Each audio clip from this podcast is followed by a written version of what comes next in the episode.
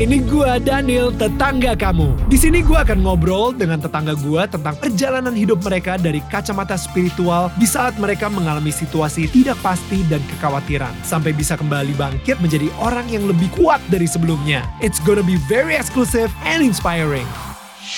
Yo guys, masih ngobrol bersama Ringo Agus Rahman, tetangga kami di Daniel Tetangga Kamu. Well guys, jika kalian hanya pengen mendengarkan versi audionya kita aja, tinggal search Daniel Tetangga Kamu. Dan kita sudah ada di semua platform podcast kesayangan kalian. Gue yakin ketika kita mendengarkan hal-hal yang baik, otomatis pikiran kalian pun juga akan tercerahkan. Dan perbuatan kalian pun juga tertransformasi ke arah yang lebih baik lagi. Alright, so kita balik lagi ke Ringo. Um, what was like apa ya yang yang perasaan lu sendiri saat itu kalau misalnya ngomongin soal depressingnya itu lebih ke arah mana gitu apakah dan turning point as a as an actor kali gue ngeliat ketika lu um, berpasangan sama Nirina Hmm. di keluarga Cemara gitu ya, Ya. Eh, Ring- Ringo Agus yang kita lihat lucu di Nah. sebelumnya itu kayak hilang bro kayak you know image lu kan you know dari MTV Ya, jomblo ya. dan lain-lain itu kan kayak lucu lah kayak gitu kan Iya, iya, iya. um, I, I love your acting it's uh, it always gives me joy gitu tapi um, gue nggak tahu nih maksudnya gue cuma nonton film lu juga sekarang udah main film berapa banyak pak Oh enggak, enggak, enggak, Berapa- enggak enggak berapa- ngitung. ya, Ada oh, beberapa lah. ratus Mm-mm. gitu ya. Enggak lah, enggak. Ratus enggak.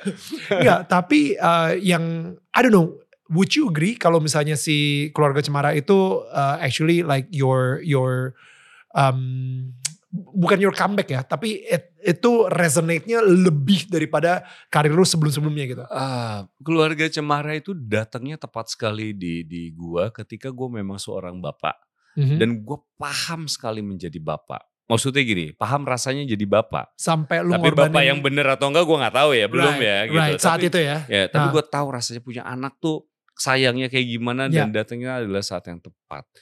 Kalau dibilang keluarga Cemara datang ke gue pun gue tiba-tiba udah ya ada kesibukan lain gitu di, Mhm. di di luar film gitu ada kesibukan lain. Tapi maksudnya keluarga Cemara itu iya sih gue ngakuin. Akhirnya ada beberapa orang yang percaya mempercayakan peran aktor yang juga bisa serius Ya. gitu loh.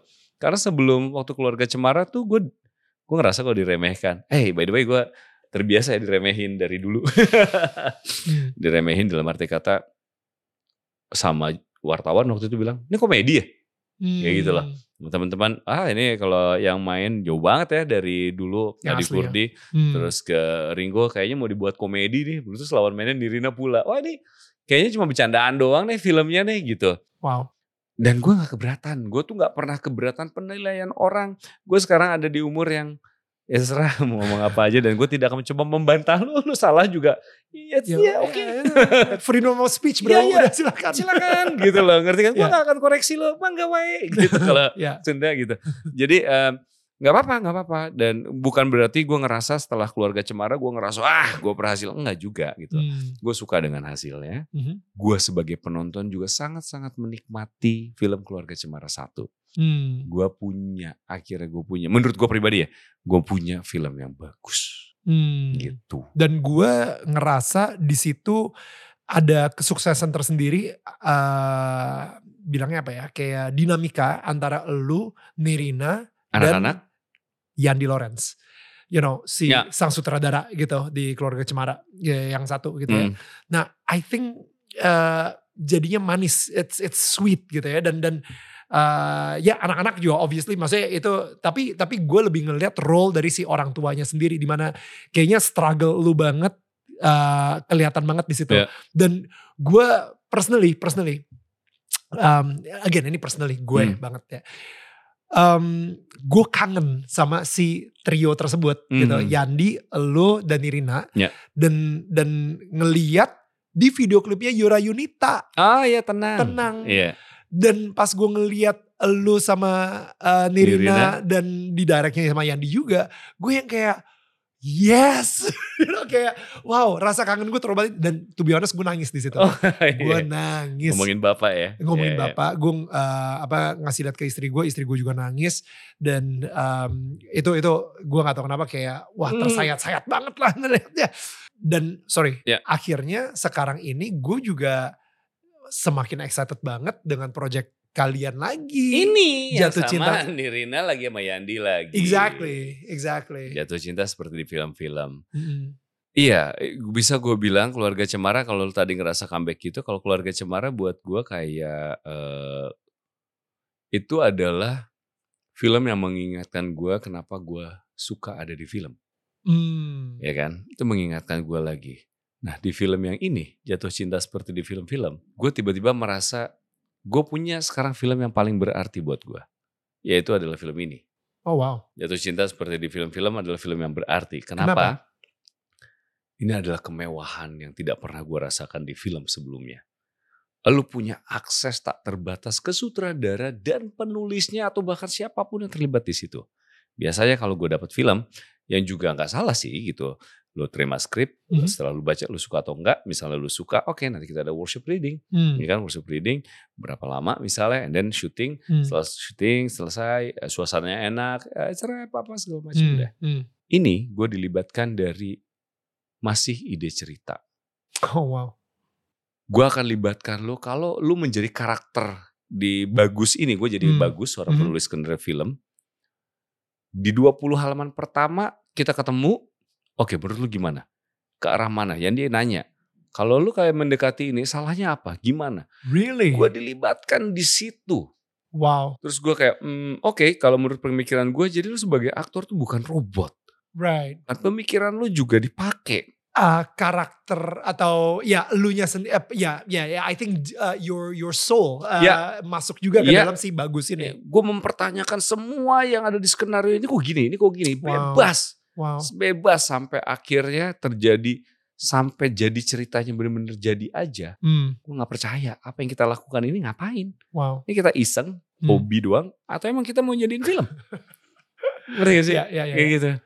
Kayak ah gue nggak percaya nih. Tiba-tiba, oke mungkin gue akan cari orangnya kali ya untuk kita produksi. Ini beneran deh. Hmm. sesuatu yang menyenangkan ini yang bukan kerja loh. Kita Hmm. ngumpul, lu kosong gak, lu kosong gak, yuk kita ngumpul, ngumpul, kita Hmm. ngebahas ini. Hmm. Tiba-tiba jadi satu cerita dan tiba-tiba pandemi Hmm. nggak bisa berproduksi dan entah Right. siapa. Dan akhirnya mulai lagi kita bisa cari-cari siapa yang mau Hmm. bekerja sama dengan menjadikan ini produksi beneran. Ya. Gak ada yang mau karena filmnya hitam putih. Gua- Bentar, by the way kalau filmnya hitam putih itu bukan karena kita pengen cari sensasi. Ini film hitam putih. Hmm. Memang bukan karena film hitam putih jadi murah. Enggak juga sama aja kayak uh, budget film drama lainnya. Betul. Eh, terus sampai akhirnya harus di tangan Ernest di- Hmm. dengan Imaginary karena Ernest juga sutradara dan penulis juga. Hmm. Dia begitu paham isi dari skenarionya. Dan dia tiba-tiba bernafsu ingin memproduksi film ini barengan nama Imaginary dan cerita filmnya Yandi. Barengan, terus gue kayak dikabarin, oke ada Imaginary mau produksi kita. Ah ini beneran loh, Hmm. beneran. Datang juga hari di mana kita ketemu sama orang yang mau memproduksi yang kita dulu ngumpul-ngumpul itu. Iya kok, Gokil. yang bener loh gitu kayak wajir udah Hmm. sampai akhirnya benar kita tentuin workshop reading segala macam itu juga hari di mana ini beneran nih kita mau ngelakuin syuting, ini beneran syuting nih gitu. Ah. Ya. hari pertama gue deg-degan gue nggak pernah deg-degan main film sedeg-degan di hari pertama jatuh cinta seperti di film-film ini Wow. semua yang akhirnya terjadi hari pertama syuting gue nggak bisa tidur buat besok hari pertama What? begitupun dengan Nirina Oh wow. Begitupun dengan Yandi katanya kurang tidur. Gue bingung, kenapa? Kenapa ini gitu? Apakah ada beban di gue? Gue harus terbaik gue, gak boleh salah gue. Ya, ya, ya. ya. Kayak kayak lu bener-bener, lu suka sama film tuh jadi gitu tuh. Hmm. Kayak- Gue gak ada sisi ngeremehin produksi ini. Biasanya tuh gue perlu ngeremehin supaya gue ada per- kepercayaan diri. Ngerti gak? Iya, iya, iya. Tiba-tiba ini kayak, kok gak ada ya? Iya. gue deg-degan lagi, anjir gue deg-degan lagi. Mau take pertama, aduh, eh, bawa langsung. Gimana Yan? Gimana Yan? Gimana tadi? Gimana Yan? Ngerti gak? Karena Iya, iya. tiba-tiba sebelum mulai film aja ini udah jadi film yang sangat-sangat berarti buat gue. Hmm. Gitu loh. Ketemu Nirina, ketemu Yandi. Sesimpel gue tidak mau mengecewakan mereka. Hmm. Ya, gue nggak wow. mau ngecewain Yandi. Gue nggak mau ngecewain Nirina kalau tiba-tiba gue tidak dalam kondisi yang terbaik untuk film Wow. ini. Wow. Gitu loh. Ya. Dan pada saat akhirnya udah kita berproduksi, tiba-tiba Nirina juga halnya sama. Sering lupa apa. Nirina tuh bukan orang yang pelupa. Lo tahu dia pinter kan? She's, Dia ya. tuh smart She's a genius. Iya. Ya. Tapi tiba-tiba dia bisa deg-degan, tiba-tiba bisa yang karena kita Hmm. semua tuh takut sama film ini. Gila. Gue nggak ngerti kenapa gitu. Ini film, hey ini bukan film yang gimana banget. Ayo, Ya. ayo gitu. Ya, ini ya, film yang harusnya buat kita menyenangkan. Ya. Gak tahu gitu, gak tahu. Jadi Wow. pada saat akhirnya selesai Mhm. film ini, syuting terakhir, kita ngerasa kayak gila gitu udah ngelakuin apa? Hmm. Gua nggak mau selesai, gua nggak mau berpisah. Sampai akhirnya gue nunggu hasilnya dan hasilnya gue non- udah nonton. Terus gue udah nonton gue kayak ah ini film yang paling berarti buat gue sih. Bro, gue denger di film ini, Hmm? eh lu ada adegan kissing nih gitu ya sama sama Eh, Nirina gitu dan Hampir, oh, oh, hampir. Tadinya mau, oke, tapi ternyata jadi dulu dulu eh, yang dibilang, oke, Oke. gue keberatan nggak kalau ada adegan ciuman? Hmm, Nirina keberatan nggak? Dan kita percaya Yandi tidak mungkin memasukkan adegan tanpa ada maksud. tanpa ada maksud. Hmm, apakah dibutuhkan atau enggak karena kan dia juga sadar kok kadang-kadang ada banyak film yang tiba-tiba apa sih kok tiba-tiba ciuman gitu loh ngerti Iya kan? iya iya. Nah kita percaya oke kebutuhannya kenapa ya gini, oh oke masuk akal dan Nirina Hmm. juga oke dan Nirina belum pernah ternyata di film Mana pun mana pun ciuman. dengan ciuman karena Hmm. buat dia nggak nggak aja. Sama dia juga nggak beralasan soalnya biasanya gitu. Hmm, tiba-tiba di situ dia juga setuju kayak terus dia bilang ke gue rapihin gigi lo ya. Dan bener gue rapihin gigi gue selama berapa dua tahun tuh gue eh, pakai liner ngerapihin gigi gue tadi ini kan gigi ini tadinya waktu di film-film sebelumnya tuh keluarga cemara satu aja masih gitu Really? Eh, iya dan itu tuh anjir gue disuruh Eh, dan kebetulan kebetulan ngerapihin gigi itu juga waktu gue nganter anak gue anak gue juga bertemu dokter yang tepat jadi dokter gigi gue sekarang adalah dokter gigi anak gue dokter Right. gigi anak Right. right. Jadi- oh itu like dentist kits gitu Ya, misalnya. ya oke. dentist kids bener Oh, terus wow. eh, eh, Nirina juga minta itu jadi gue bilang eh, oke lah sekalian aja lah gitu lu sepengen itunya ya ciuman sama Nirina ya? Gak gitu Oh, juga iya, kayak dua tahun sampai pakai pakai pe- perapi gigi bukan gitu. bukan justru eh, gak bukan sepengen itunya gitu tapi menurut gue ya harus sekalian eh, Nirina nggak pengen itunya sampai akhirnya eh, di ternyata adegan ciumannya tidak ada Oke, kecewa Ada- dong ya. Enggak Oh, tapi tapi gue udah eh, ngerapin gigi dan segala macam jadi thanks to Nirina yang sudah memaksa Ah. saya membuat diri saya jadi Iya, ya, iya, iya. menurut gue versi lebih sehat lah karena gigi yang seperti yang sekarang lebih sehat Ya, em, bini lu sendiri gimana bro kalau misalnya sebagai suaminya yang aktor dan, ini dan jadi gua itu membebaskan bini gua mengakses semuanya tapi bini gua bukan orang yang meriksa enggak enggak enggak enggak, enggak. Hmm. maksudnya gua bini gua tahu semua password right, apa pun ya ya yeah, of course. pin ATM Ya. segala Bini macam gue juga sih actually. Iya, Hmm. tapi bu- tapi dia juga bukan orang yang mana periksa enggak. Iya, iya, iya. Silakan aja, enggak ada yang perlu di apa dan dan akhirnya pun begitu tentang pekerjaan kalau misalnya masuk ada skenario dan segala macam karena dia juga dulu pernah ngerasain main film dan apa dia paham pekerjaan suaminya terus dia ngeliat waktu itu pernah ada film Mhm, gua di syuting di Swiss dan segala macam mhm. dia ngeliat skenario nya iya ini bagus nih gitu. Hmm. eh itu ada dagang ciumannya hei hei gimana? Kamu gimana? Aku sih nggak apa-apa ya. Hmm. dia bilang gitu. Beneran beneran nggak apa-apa? Ya nggak apa-apa. Wow. habisan oke nih kayaknya. Wow. oke. Udah. Tapi ganggu banget men bini gua. Jadi setiap gue nyampe baru juga hari pertama syuting gue nelpon dia dia udah Hmm. nanya gimana gimana? Udah belum ciumannya? Udah belum? Gimana rasanya? Gimana belum belum hari kedua gimana udah udah udah ciumannya belum belum kata kalau udah kasih tahu aku ya kasih tahu aku ya bini gue nih akhirnya udah adegannya Iya. Ya, tiba-tiba gimana? Udah, udah. Apa rasanya? Rasanya aneh nggak? Aneh nggak? Aneh nggak? Aneh nggak? Atau kamu malah suka atau malah aneh gimana? Aneh. Kenapa anehnya kok aneh sih gitu? Kok aneh? Kan mereka cakep-cakep. Iya tapi aneh. Kenapa? Ya ada kru banyak segala macam dan ini adalah pekerjaan, ini syuting. Ya, ya aneh. Mau lagi nggak? Mau lagi nggak? gue terganggu sama bini gue sendiri. Jadi apa sih? Risih gue sama lu gitu. Jadi gimana gimana? Udah gak? Jadi dia yang lebih semangat daripada gue gitu loh. What? Tapi Oke. tapi setelah gue menyadari kayak itu ternyata memang memang um, elegan cuman tuh gue harus pikirin nextnya ah, memang harus dibutuhkan di dalam cerita Hmm. gitu ya. Dan kalau misalnya dipilih, gue bukannya menolak, tapi nggak nggak ya nggak masuk akal. Jangan tiba-tiba, waduh, waduh, waduh, tiba-tiba cuman, loh, gitu kan. Iya, Harus suka, loh kok gitu. Iya, iya, iya. Harus beralasan dulu seperti apa.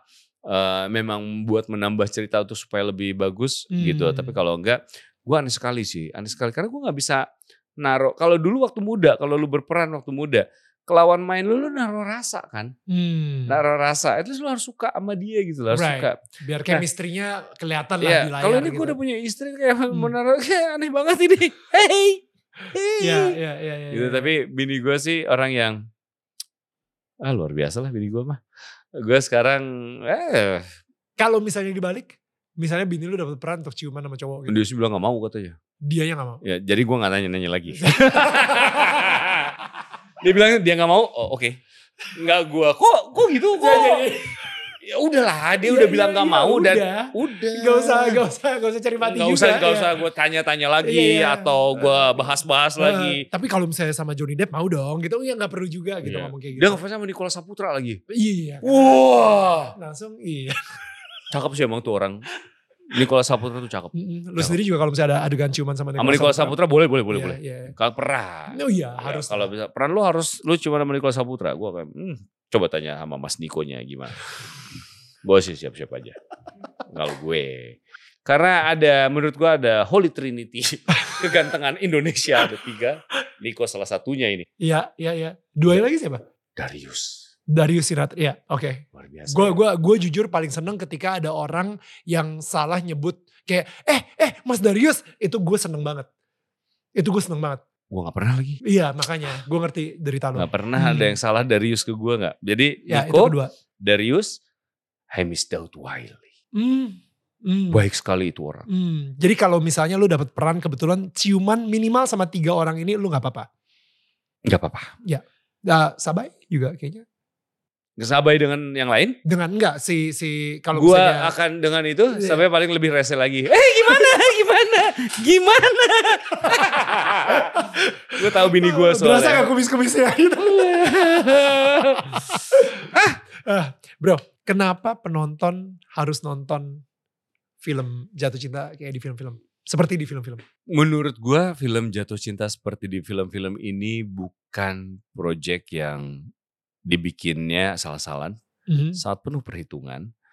Diambil, eh, dibuat karena suatu hal yang jujur bukan karena pengen keren-kerenan. Hitam putih itu bukan karena eh, pengen keren aja, pengen beda aja. No, no. Sutradaranya Yandi Lawrence dan penulisnya, dia itu mm, melihat selalu ada di kepalanya dia tentang rasa duka ibunya yang selama waktu itu kehilangan suaminya. Hmm. Dalam dua tahun setelahnya adalah kehilangan anak perempuannya, kakaknya Yandi. Hmm. Gitu. Rasa duka itu tidak terbayangkan. Dia Hmm. merasa ibunya seperti kehilangan warna hidup dan melihat misalnya ada jenazah di belakang selalu ada fotonya, foto ketika masih hidup itu hitam putih terus Hmm. gitu. Jadi dia kenapa dia harus menceritakan hal eh, idenya dari situ dulu. Hmm. Idenya dari situ sampai akhirnya berkembang mempertanyakan tentang jatuh cinta seperti di film-film. Jatuh cinta seperti di film-film kan pengaruhnya banyak buat Hmm. orang-orang kebanyakan. Hmm. Ada orang yang ngelamar berlutut.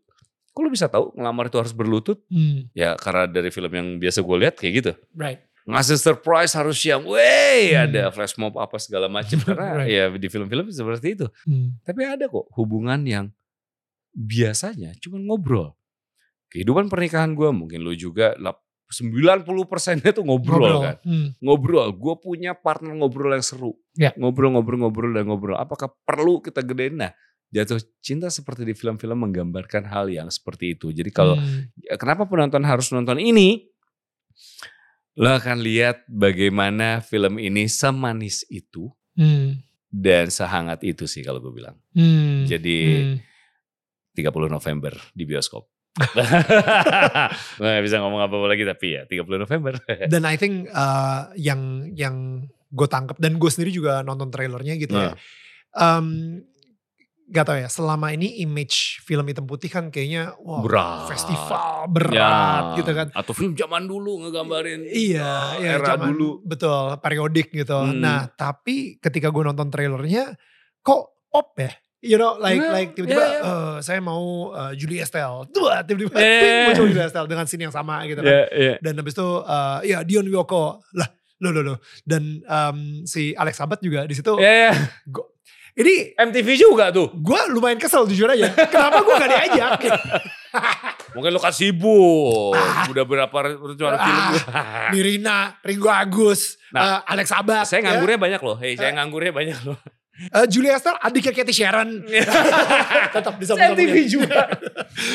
Sambung-sambungin semua. Bener-bener. Eh, Iya. ya, jadi dari beberapa teman gue yang udah lihat trailernya juga tuh gue ngerasa perkiraan lu tuh salah semua men. Gitu Iya, loh. itu ternyata pop banget. Dan lu harus nonton filmnya enggak kok, enggak yang berat apa kayak gimana. Relate kok buat kebanyakan orang Betul. ini relate dan bukan relate yang harus lo maknai dengan gimana-gimana. Ya. Enggak kok. Relate-nya dengan uh, karena kita semua pernah merasakan momen kehilangan warna hidup.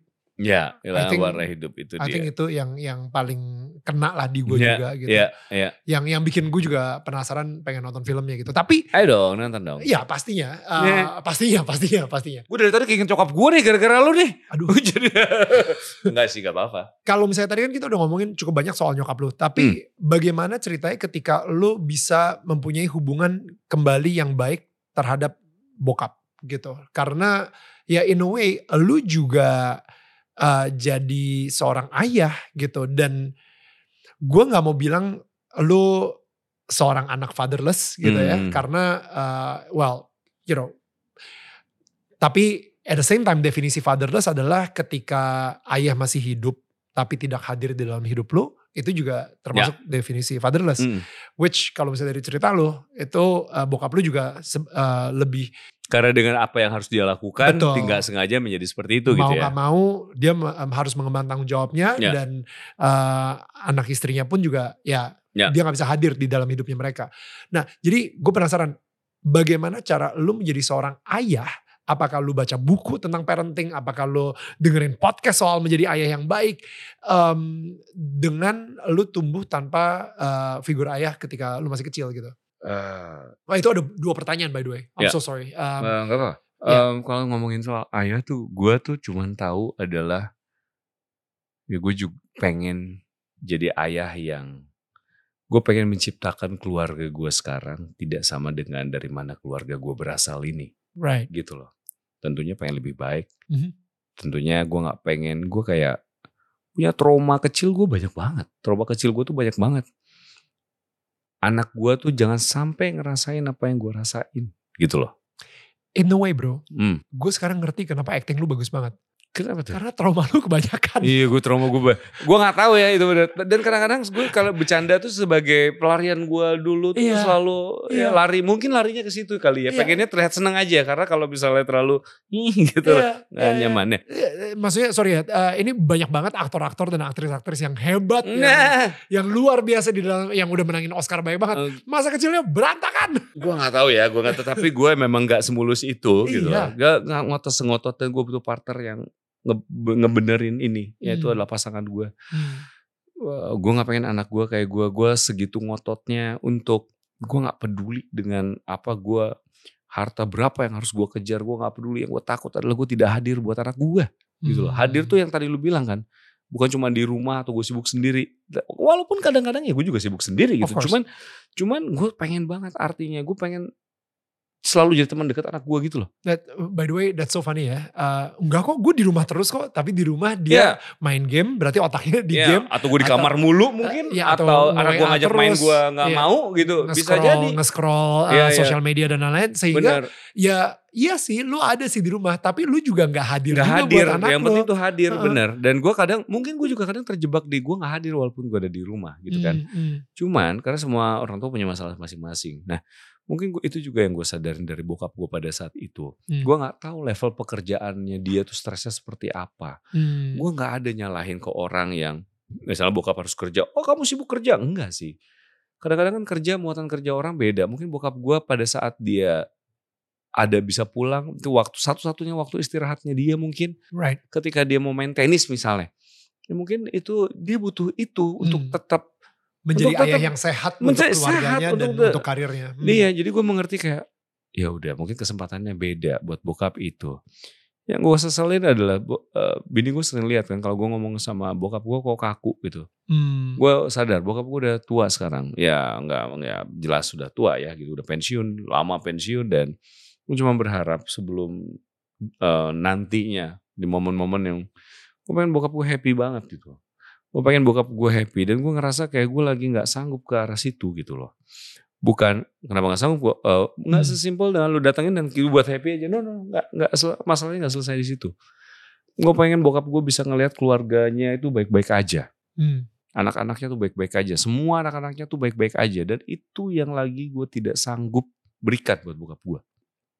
Dan gue ngerasa nggak adil lah buat bokap gue. Gue nggak nggak kok nggak nggak dendam sama bokap gue atau bokap gue harus nggak nggak. Justru gue pengen bokap gue ngerasa gue tuh itu tuh yang paling gue sesali sekarang gitu. Nggak ada yang Hmm. bisa gue lakukan untuk memperlihatkan di depan bokap gue kalau kita semua tuh baik-baik aja. Terus eh, mudah-mudahan sih ada ya kayak nyokap gue yang bisa bilang ke gue kau anak yang berbakti. Gue pengen ngehadirin satu hal di bokap gue yang dia bersyukur semua hidupnya ini. Gue gua ngerasa kayak apakah ada bokap gue juga ngerasa bersalah mungkin eh, terhadap ini ke kondisi gue dan yang lain gitu pada saat kecil tadi. Apakah mencoba dilupakan nggak apa-apa juga buat gue gitu. Gue cuma pengen juga ngeliat bokap gue happy sekali tanpa ada apa tanpa karena bokap gue juga gue tahu cobaan dia banyak sekali gitu. Hmm. Setelah dia menjadi apa efek dari semuanya gue nggak pengen anak gue jadi aparat bukannya gue tidak menghormati gue tahu bagaimana sulitnya nanti kayak gue nggak pengen anak gue jadi anak tenta- eh, an- nanti dia jadi tentara atau jadi polisi please jangan gitu loh Hmm. please jangan ya karena apa yang terjadi di gue ya gitu gue eh, nggak pengen anak gue ngejar sesuatu yang dibilang lo harus sukses lo materi apa segala macam no no. Atau lo jadi pengusaha juga nggak usah lah gitu. Ya gue pengen lo bener-bener hidup yang lo mau dan lo bener. Gue pengen apa pun yang lo lakukan semua uang yang nanti lo nikmati di situ buat ngasih makan lo ataupun istri lo atau anak lo harus uang yang halal. Hmm. itu penting banget jangan ada uang yang harusnya rezeki orang lo makan. Ya. bener-bener uh, uang harus uang yang halal harus banget. itu yang yang, yang pengen gue tekenin. Hmm, itu aja sih gue kalau misalnya ngomongin bokap tuh ada sih penyesalan gue kayak gue belum bisa gue belum bisa ngasih situasi yang ideal buat bokap gue sekarang.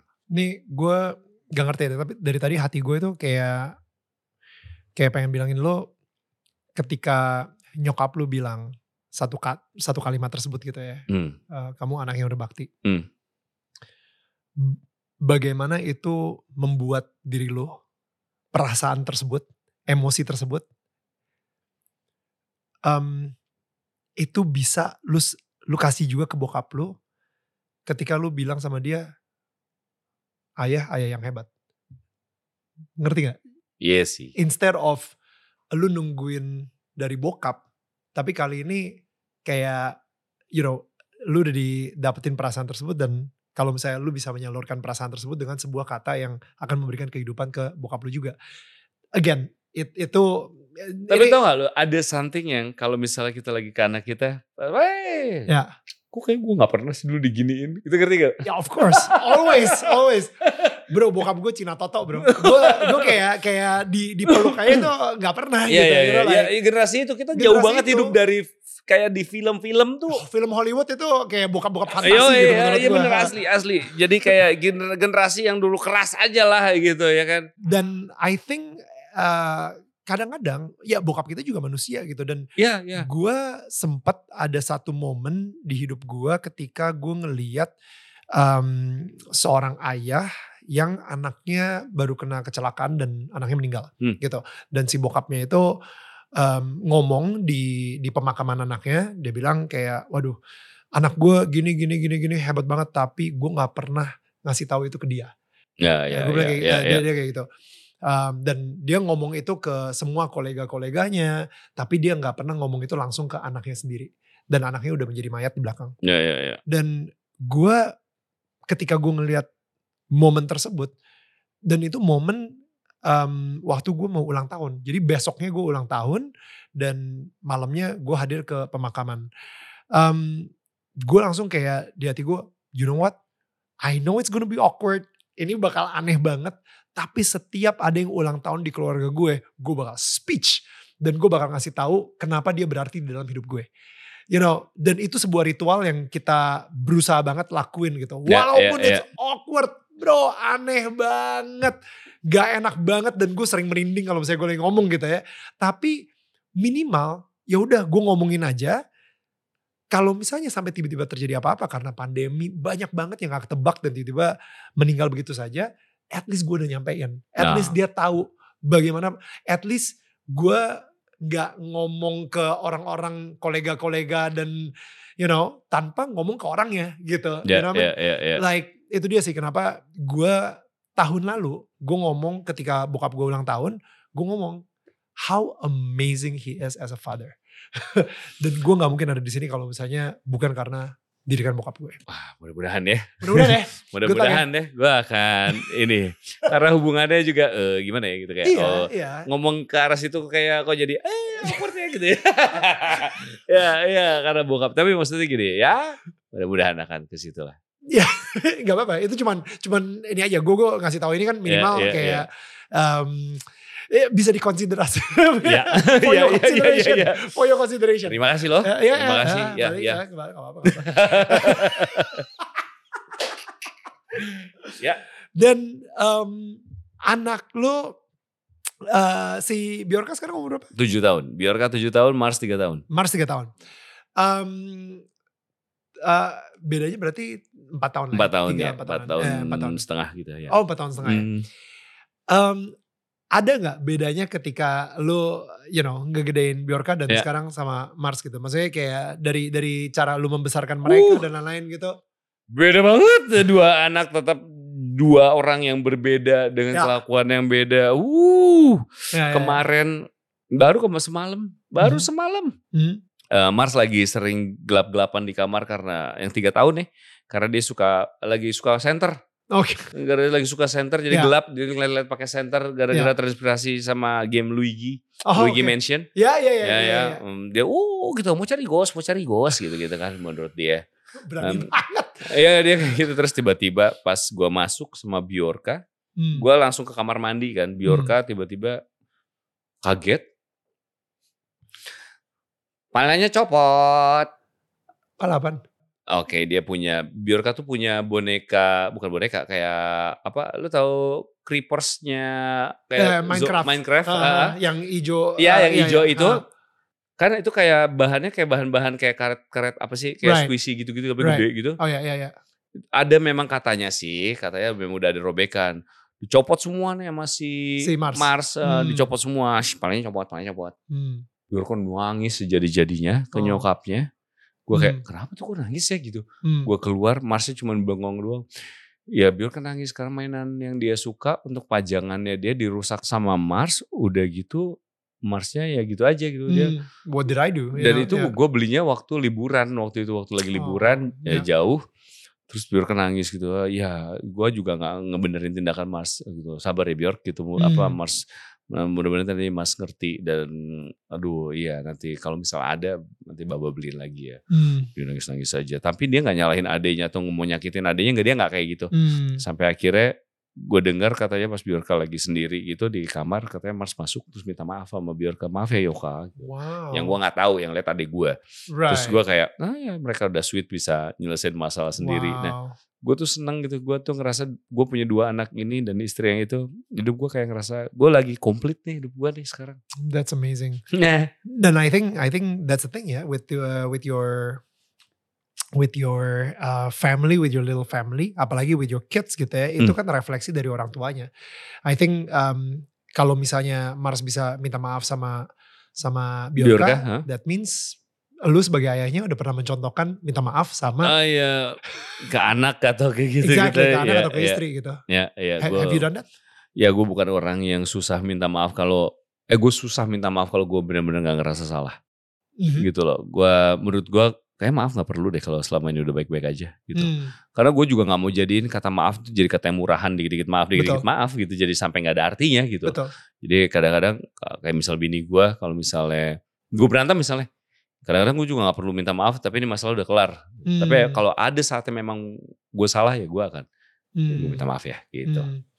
I think lu lebih lebih ini tau gak sih kayak kayak gue ngerasa nih dan apa ya eh keluarga unit keluarga lu ini dan gue ngerasa karena lu orang film banget kali ya jadi eh, Kenapa tuh? karena lu suka film banget kan gitu I Ya, mean, gue suka lu gitu. gila film lu nonton film dan lain-lain dan akhirnya kita jadi mempunyai sebuah konsep berkeluar jadi berkeluarga seperti di film-film gitu you know what I mean like, Ya ya like in ya. a way ya, ya. uh, Gue pengen seperti right. di film yang keluarga yang ada di film yang gue kagumi gitu kan. Right, right, Ya, right. ya, Akhirnya kayak gitu dan dan itu adalah parenting guide-nya kita Ya. gitu, guideline buat um, kita menjadi seorang ayah pun juga kita nontonnya di film Hollywood. Ya ya ya. You know ya. I mean? Ya, Um, gue pengen punya hubungan anak bapak yang seru kayak Exactly. di film-film. Ya, itu ya, di ya. film Hollywood semuanya kayak Ya, gitu. ya, gua Jadi kayak itu. berkeluarga seperti di film-film Ya. gitu. But anyway, tapi uh, itu mungkin uh, ver- apa ini ya pre- uh, sequel. Nah sequel nanti berkeluarga seperti di film-film. ide yang bagus. Karena si Andi kalau lo perhatiin itu jadi ide yang bagus. Uh, ya, Ya. dan IP-nya udah udah Jelas, ya. iya, siapa langsung, yang keluar ya. duluan. Oke. Ya, siapa yang mengucapkan duluan ya. Tinggal Ernest dan Daniel Mananta silakan nanti diobrolin aja. Ya, Koko sama Koko ya. Iya. well, guys, jatuh cinta seperti di film-film uh, 30 November Ya. itu uh, bakal tayang dan um, kalau misalnya lu belum ngeliat trailernya, please uh, gue rekomen banget Ada di YouTube? Ya. ada di YouTube dan um, ini adalah trio favorit gue ya, Ringo Agus, uh. Nirina Zubir dan Yandi Lawrence. Mereka bertiga they're back and I feel like this is something yang yang gue yakin emosinya itu benar-benar pasti kena banget ke hati kalian. Mudah-mudahan. Ya. Mudah-mudahan ya. Karena ya itu Eh, tapi ini film kan gue udah bilang. ini ya, film paling berarti. ya. Makanya pasti gue yakin banget tuh bakal nyampe ke hati gitu. Maksudnya kalau misalnya lu suka keluarga ya. Cemara satu dan habis itu lu suka sama video klipnya Yura Yunita yang tenang dan lo pasti bakal suka juga kayak gue, bakal suka juga sama jatuh cinta seperti di film-film gitu. So, bro, uh, gue akan ngasih lo sebuah souvenir. Ya, ini ini, adalah adalah uh, bentuknya rumah-rumahan seperti ini. Jadi Oh. filosofinya, uh, lu kalau misalnya taruh ini di rumah lo, ini adalah simbol yang bisa ngingetin lo sama Sabai juga Oke. bahwa kalian di rumah kalian ini itu kalian adalah terang di mana terang kalian itu akan menerangi rumah-rumah di sekitar kalian, tetangga tetangga kalian gitu kan. Terima kasih loh buat Thank you, thank you. ini. Di, di dipajang ya, dipajang ya. Oke oke akan akan. Tapi gue juga datang tidak membawa tangan kosong. Oh, Kebetulan saya juga ini seperti Wow, pemain wow. bola pertukaran jersinya ya. Ini Oh, adalah- wow. Ya ini jatuh cinta seperti di film-film. Wow. Gue jamin ini tidak akan ada di pasaran. ya karena ini eh, udah habis ya. Nanti kita bakal eh, besok udah nggak promo lagi pakai baju ini. Ada lagi yang baru. Berarti ini edisi terakhir. Bro, Ya. uh, tolong dong dipegang bagian ininya Oh ya? dan kita salaman. Wih, kayak, Wih, gila kayak bener-bener ini Peresmian, banget, bro. peresmian banget ya. Peresmian. Wah, gila. Gitu Thank you ya? banget, thank you Oke, banget. Siap sama-sama. Dude, thank thank, you you, so gue udah diundang di sini. I love it. Uh, jangan lupa jatuh cinta seperti di film-film tanggal 30 November dan uh, ini bakal mm, you will get uh, Terry apa uh, berkaca-kaca maksudnya dan um, kita Mudah-mudahan. ya mudah-mudahan ya karena gue yakin banget sih kayak um, dinamika kalian bertiga sendiri gitu Ringo, Nirina sama Yandi itu it's something yang gue selalu tunggu-tunggu gitu. So- amin, amin. Anyway, uh, kita akan ketemu lagi minggu depan dengan tetangga yang gak kalah luar biasanya. Karena tetangga saling menyangga, bukan menyanggah. Bye guys. Thank you so much guys sudah mendengarkan podcast Daniel Tetangga Kamu. Dan jangan lupa di follow podcastnya dan share ke sosial media kalian menggunakan hashtag Daniel Tetangga Kamu. Sebisa mungkin gue akan repost keseruan kalian ketika lagi mendengarkan podcast ini. Kalian juga bisa menyaksikan Daniel Tetangga Kamu setiap hari jam 4 sore waktu Indonesia bagian Barat di channel YouTube Daniel Mananta Network. Karena setiap minggunya akan ada sosok-sosok inspiratif yang akan menceritakan perjalanan hidup mereka dan hubungan mereka dengan Tuhan. Sampai ketemu minggu depan.